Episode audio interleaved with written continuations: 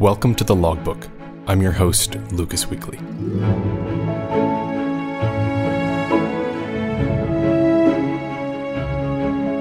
This episode's supported by you, the listeners, through Patreon. Head over to thelogbookpodcast.com for more information.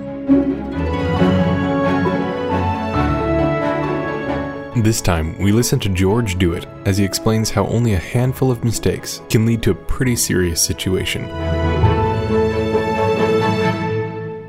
Well, what I'm going to talk about is an accident that happened in Ann Arbor, Michigan, back in the 70s. I was flying for a company called Carson Helicopters. I was their corporate pilot, their fixed-wing pilot. This is a company that did aerial crane work with very large Sikorsky helicopters. And they had an operation out in Ann Arbor where they kept a helicopter and they kept a crew. And I would move crews around the country and check out jobs and do many different things besides just fly the plane. But anyway, this was a Saturday. I don't remember the date exactly. It was in December, around Christmas. I got a phone call, and I had my father-in-law visiting me, and the phone rang, and my wife didn't want me to answer the phone because she had her dad visiting, and I said, no, I've got to answer the phone. It's my job. So I answered the phone. Of course, it was to go out to Ann Arbor and pick up a crew and bring them back because the company had a real big Christmas party. So anyway, I'm on my way to Ann Arbor, Michigan, and the plane I flew back then was a Beech 18, a modified Beech 18 called Volpar. It had a Volpar conversion, which means it had a long nose, a nose gear. It had a high cabin area. It was a H model. It was really nice flying airplane. It just wasn't very fast, and consequently, sometimes flying west, it took me quite a while to get to Ann Arbor, Michigan. But anyway, probably an hour and a half, 2 hours out of Ann Arbor, I had to go IFR because there was a big snowstorm. So I made a circling approach into Ann Arbor Airport and was able to maintain ground contact and landed the plane. And I told the fellas that were waiting there, four guys, two pilots and two mechanics, that we're going to wait till the snowstorm stops and then we'll leave. And it'll probably just be a few hours and we'll leave that night. It'll be a nice trip home. And these helicopter guys, they like to go, they don't care what the weather is. Because, you see, they can just go along a road, and if it gets too bad, they just land. And it was a constant battle with me. And this was the two senior pilots of the company, the chief pilot and the second senior pilot were on this crew this day. So they were really hammering me about leaving. And I said, no, we're going to wait. And about that time, a little Cessna landed at the Ann Arbor Airport. I think it was a 182, and an elderly lady hopped in, and they turned around and left. Well, they said to me, come on, if they can make it, let's go. What's the deal here?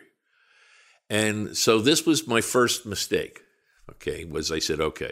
So I had the plane, I cleaned the plane all off, and I had it refueled. We hopped in it. We lined up, and I filed my instrument flight plan, and off we go. Typical takeoff. The runway, of course, was covered in snow, but the plane, no problem coming right off the ground. It was, like I said, very nice flying airplane. Well, I got to about 400 feet. Tower tells me to go ahead and contact departure control, and I acknowledged them, and about that time, the stick shaker came on. In the Beech 18, it had a stick shaker. It would shake like crazy, and that's telling you that it's a stall warning. So I immediately checked my speed and so forth, and it was really decaying quickly. And I had already put the gear up and the flaps up, and it just was deteriorating real quick. That airplane, it had superchargers on it. So the emergency procedure is everything goes to the firewall, full power. You don't worry about overboosting the engines. You try to give it everything it's got. And it wasn't enough. And I could tell I wasn't going to keep flying this airplane. And I knew the area from all the times I'd flown in there before, that about 5 miles away, there was quite a big antenna farm. And there's no way I was going to get around that antenna farm. But I also knew there was lots of fields, lots of farm fields and open areas. So I told the fellow riding shotgun, who was the chief pilot, and I told him, we're going to go down, tell the guys in the back that we're going down. And he was adamant, no, you're not, keep going, we could make it. And I told him, no, we're not going to make it. And this is where pilots mess up, because there's a very powerful urge to keep going because you don't want to break the airplane, because you know what you have to do is you're going to break the airplane, and you don't want to break the airplane. And a lot of folks, this is the decision where they don't make the right decision. And my decision was, no, we're breaking the airplane, because I probably have a couple of thousand hours rather of instruction time. And that's one thing I always beat into my students' head. You always aviate. I said, you always fly the plane. And I don't care where you are. If you land the plane under control, a controlled crash, you have a very high probability of surviving. And it's not the airplane you're worried about, it's you. And let the airplane act as a shock absorber if you can. So now we're back in the plane. Of course, I'm on the instruments. It's, you know, it's like flying in a pillowcase. So I tell my co-pilot, the chief pilot, I said, you tell me when you can see the ground. When you see the ground, you tell me, because I had to stay on the instruments. And he told me, okay, I've got ground contact. So then I looked outside. We were just over the trees. We were maybe 100 feet. And so I realized that, okay, here's a field. So I'm going to put it in the field. So I put the nose down, I cut the power, and I'm flaring to hit, pulling the fuel off and cutting things off. And we hit pretty hard, right wing low, and it kicked it sideways, and we slid to a stop probably less than 100 feet from the tree line. So I was happy that we didn't hit the trees. Then there was a flash fire in the cockpit, and it was like just a big, quick woof of flames, and then it was gone. And I turned to the co-pilot, and I'm asking him if he's okay, and he's in a panic. He says his legs or something's wrong with his legs. And I looked, he just had his feet under the rudder pedals and he couldn't get them out. So I got his feet out. Then I went to the back in the cabin area to make sure everybody was okay back there. And the guys are walking around back there, or they're trying to walk around with the seats that came off. And they're all trying to walk around. And, you know, it's funny, you know, you look back and and I said, well, you guys got to get out of the seats. It'll be a lot easier. So then we tried opening up the door that goes to the air stair. There was a storage compartment and a lavatory door, and then the air stair. And that door was jammed, wouldn't open. So I asked them for a fire axe, and they gave me a coffee. They gave me a thermos instead, because it was starting to fill up with smoke, because the right engine caught on fire, because we hit that right wing low. Well, it had an extinguishing system on the airplane. I hit the extinguishers. Of course, that's on the right-hand side. So those lines got severed when we hit too. So the extinguishers did no good, didn't even fire off. So here we are in the cabin, and it's really starting to fill with smoke. And I'm saying to myself, go out the emergency exit. There was another exit. So I went back up to the cockpit to check on the chief pilot, and he wasn't there. He was gone. The windshield had cracked, and he went over the nose of the plane. He climbed over the yoke and over the instrument panel, and he slid off the nose, and he landed on his back on the right propeller. It wound up, he chipped his a bone in his back. We didn't know at the time, but that's what happened. Then I went back to the back cabin again, and no one was there. And I quick ran up front, because now the plane is completely filled with smoke, and the only thing that wasn't on fire was my seat, the pilot's seat.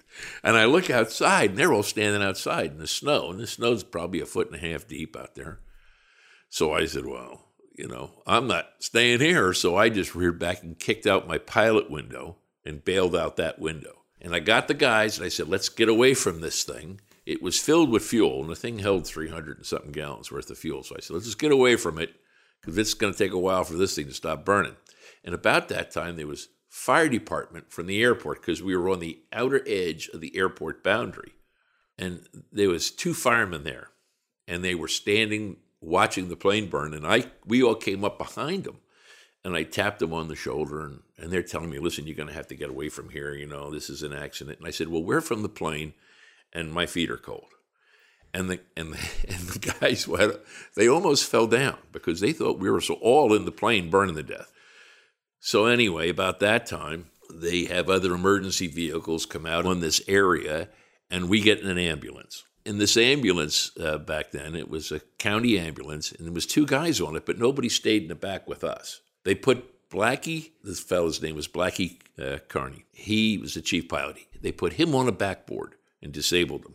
Then the rest of us, we just hopped in the back. And I didn't have shoes because they got blown off, and I was kind of all charred up from the cockpit fire and stuff. And my legs were just, they felt like solid wood from my knees down from the cold, the snow. So we started going through the compartments of the ambulance. Now, the driver and the other fella, they were up in front in the cab. And we find gauze and cling and things, and we stop wrapping my legs in the gauze to try to get them warm. So by the time we get to the Ann Arbor Hospital and they swing open the back doors of the ambulance, they see a feller on a stretcher, and they see another guy that's legs are from the knees down all wrapped in gauze. So they immediately think that I'm hurt bad, that my legs got crushed or something. So they take Blackie in, they take me, and they put me on a gurney, and they're saying, let's take him to emergency surgery to make sure his legs are okay. And I'm trying to sit up on the stretcher and tell them, well, listen, I'm okay. It's, my feet were just cold, and they're pushing me down, telling me I'm in shock. Oh, he's in shock. Let's, you know, blah, blah, blah. And I'm thinking to myself, this is just a riot. So we get to the emergency room, and they put me up on this table, and they're prepping me for what they think is going to be emergency surgery. And as they cut the gauze off my legs, they realize there's nothing wrong with my legs. And so with that, I sit up, and I tell them, I said, I've been trying to tell you that my legs were just cold. We just wrapped them to keep them warm. So the doctor, he gave me a 1 minute body look over, a look see to make sure I was okay, and said, okay. So I hop off the table and I go down to the waiting room in the hospital, and I'm walking down the hallway with my socks flopping and my pants all torn, and I look like I was in a street fight. And I get down to the lobby, and who's there but the FAA and the NTSB? They're already there. And what I should have done, I should have said nothing. I should have just said, no, I have nothing to say. But they asked me questions, and I told them everything I knew. And we all had the big party, and it was a real conversation. That was it. Blackie spent a couple of days in the hospital. The other fella, he called up the boss and told them that the plane crashed, but everybody's okay. I didn't call my wife and tell her that. I just told her that I had to spend the night because she would have gotten real upset. And the next day when I came, we flew home commercial, and when she saw me, she said, what happened to you? And I told her, well, I literally crashed and burned. But the big moral of the story, really, is if you know you're not going to make it, make that decision as soon as you can. So many pilots think they can make it, and they can't. And they usually stall spin. You hear about all of a sudden the plane rolls upside down, hits the ground. Because it all happens very, very fast. And that's the one thing I did. I made a bad decision that I decided to go. I let them pressure me, but I'm responsible. You know, you're the pilot in command. And it was a big mistake. But I didn't compound the mistake. And I knew that you have to always fly the airplane. And you always aviate, navigate, then communicate. As far as the company was concerned, they actually recovered their loss of the plane. They had good insurance. And probably it was about 8 months later, we were going to replace the plane, but then the big recession hit in the construction industry and the business dropped down, and 12 of us got laid off. So I came back here to Florida. My next step, if I wanted to stay in aviation, was to go to Saudi Arabia. And my wife's dad spent 30 years in Saudi Arabia, and she's been there a few times, and she said, we're not going to Saudi Arabia. So I said, okay. She said, it's time to change careers.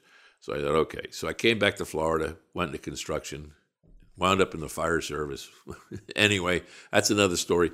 But I had a hearing, and it took 2 years before the FAA caught up, and the hearing was in Florida. So all the people from the control tower and the witnesses and the NTSB people and everybody. And it was interesting because they couldn't find out what went wrong other than the gear and the flaps weren't all the way up. And it looked like ice got into the flap mechanisms in the gear, which failed for it to come all the way up, producing a lot of drag. And that's the only thing they could think of. I didn't take off anything adhering to the wings, So none of those rules, but the FAA has a rule that if they can't nail something on you, they've got one in their pocket. And it's basically the rule that says if while operating an aircraft, if there's an accident, you're responsible for it. So the judge said to me, he asked me if I was still flying for a living, and I said no. I was still instructing and doing things on the side, but it wasn't my main job. And consequently, he pulled my license for 30 days, and he didn't want to. But anyway, that's the moral of the story is the main thing is always aviate. And if you can't make it, don't try to. Because if you just look at so many accidents, that's what winds up really, the consequences are much greater than the value of the plane. The whole idea of aviation, it's not that inherently dangerous. It's just extremely unforgiving. You have to keep your head in the right spot. Over 75% of aviation incidents are attributed to pilot error, which includes faults in judgment even before getting into an airplane. George's story is a great example of what can happen when being pressured into an uncomfortable situation and how to accept and handle what can happen next. To end the show on a lighter note, here's another story George told me from one of his flights while instructing a student pilot. I can't remember exactly what year it was, but it was back then they used to fly, I think they were called oil burner routes or VR routes, and they used to, I believe, come out of Jacksonville, Navy planes, mostly jets, and they'd fly low level over the state. And then there was Air Force planes, too, because I remember seeing some real big airplanes. But they'd fly low level. And I was flying in the North Fort Myers area with a student. And it was an area I tried to stay away from, but I thought I was clear of that path. And we were doing some ground reference maneuvers. And I looked up, and I saw a smoke trail. And if you're familiar with an F-4, they smoke. That was one of their big problems is they smoked a lot. And so I wanted to make sure he saw me. So I told the student, let's turn to the left, a steep turn, and really show our wings to this jet who was still a few miles out from us. But I know that they flew pretty fast and low. And he saw us. And immediately he went in to a right-hand turn. And the next thing I know, he's all dirtied up. He's got his gear down, his flaps down. He's got his tail hook down. And he's flying his F-4 in a circle out from us, and we're flying in a circle. So our circle's a small circle, his circle's a big circle, and I've got the little 150 going as hard as it can, and he's out there going as slow as he can, and in reality, we're flying formation. With the 150 or 152, can't remember which one it was, and this F4. Well, that was a real big thrill for me, and I know my student, they were just thrilled to death too. Here you are flying in formation with a military jet, and we did 1 360, and then he peeled off. He waved to us goodbye, him and the Rio, the fella sitting in the back, and they were gone. And we came back and told our tale, and it was neat. I was always looking for him from that day on, but I never saw him again. But that was fun.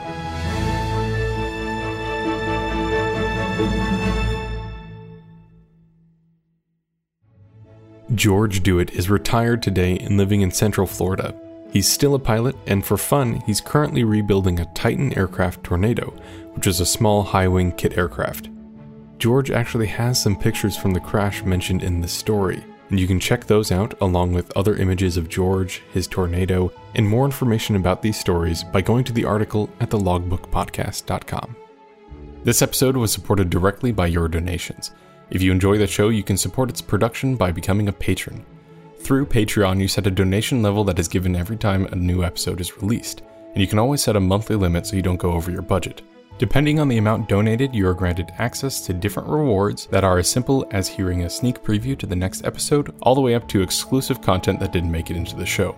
Any amount is helpful, and the more that's donated, the more the show can improve. Head over to our website, thelogbookpodcast.com, and click on the Patreon banner at the side of the page to start supporting. Also, don't forget to rate and review the show on iTunes or wherever you listen to podcasts. It really helps bring awareness to the logbook. If you have a story about anything in aviation, we would love to hear it, and it may even become an episode of the logbook. You can send us an email by using the contact page on our website. Thank you so much for listening, and I hope you come back for the next entry in the logbook.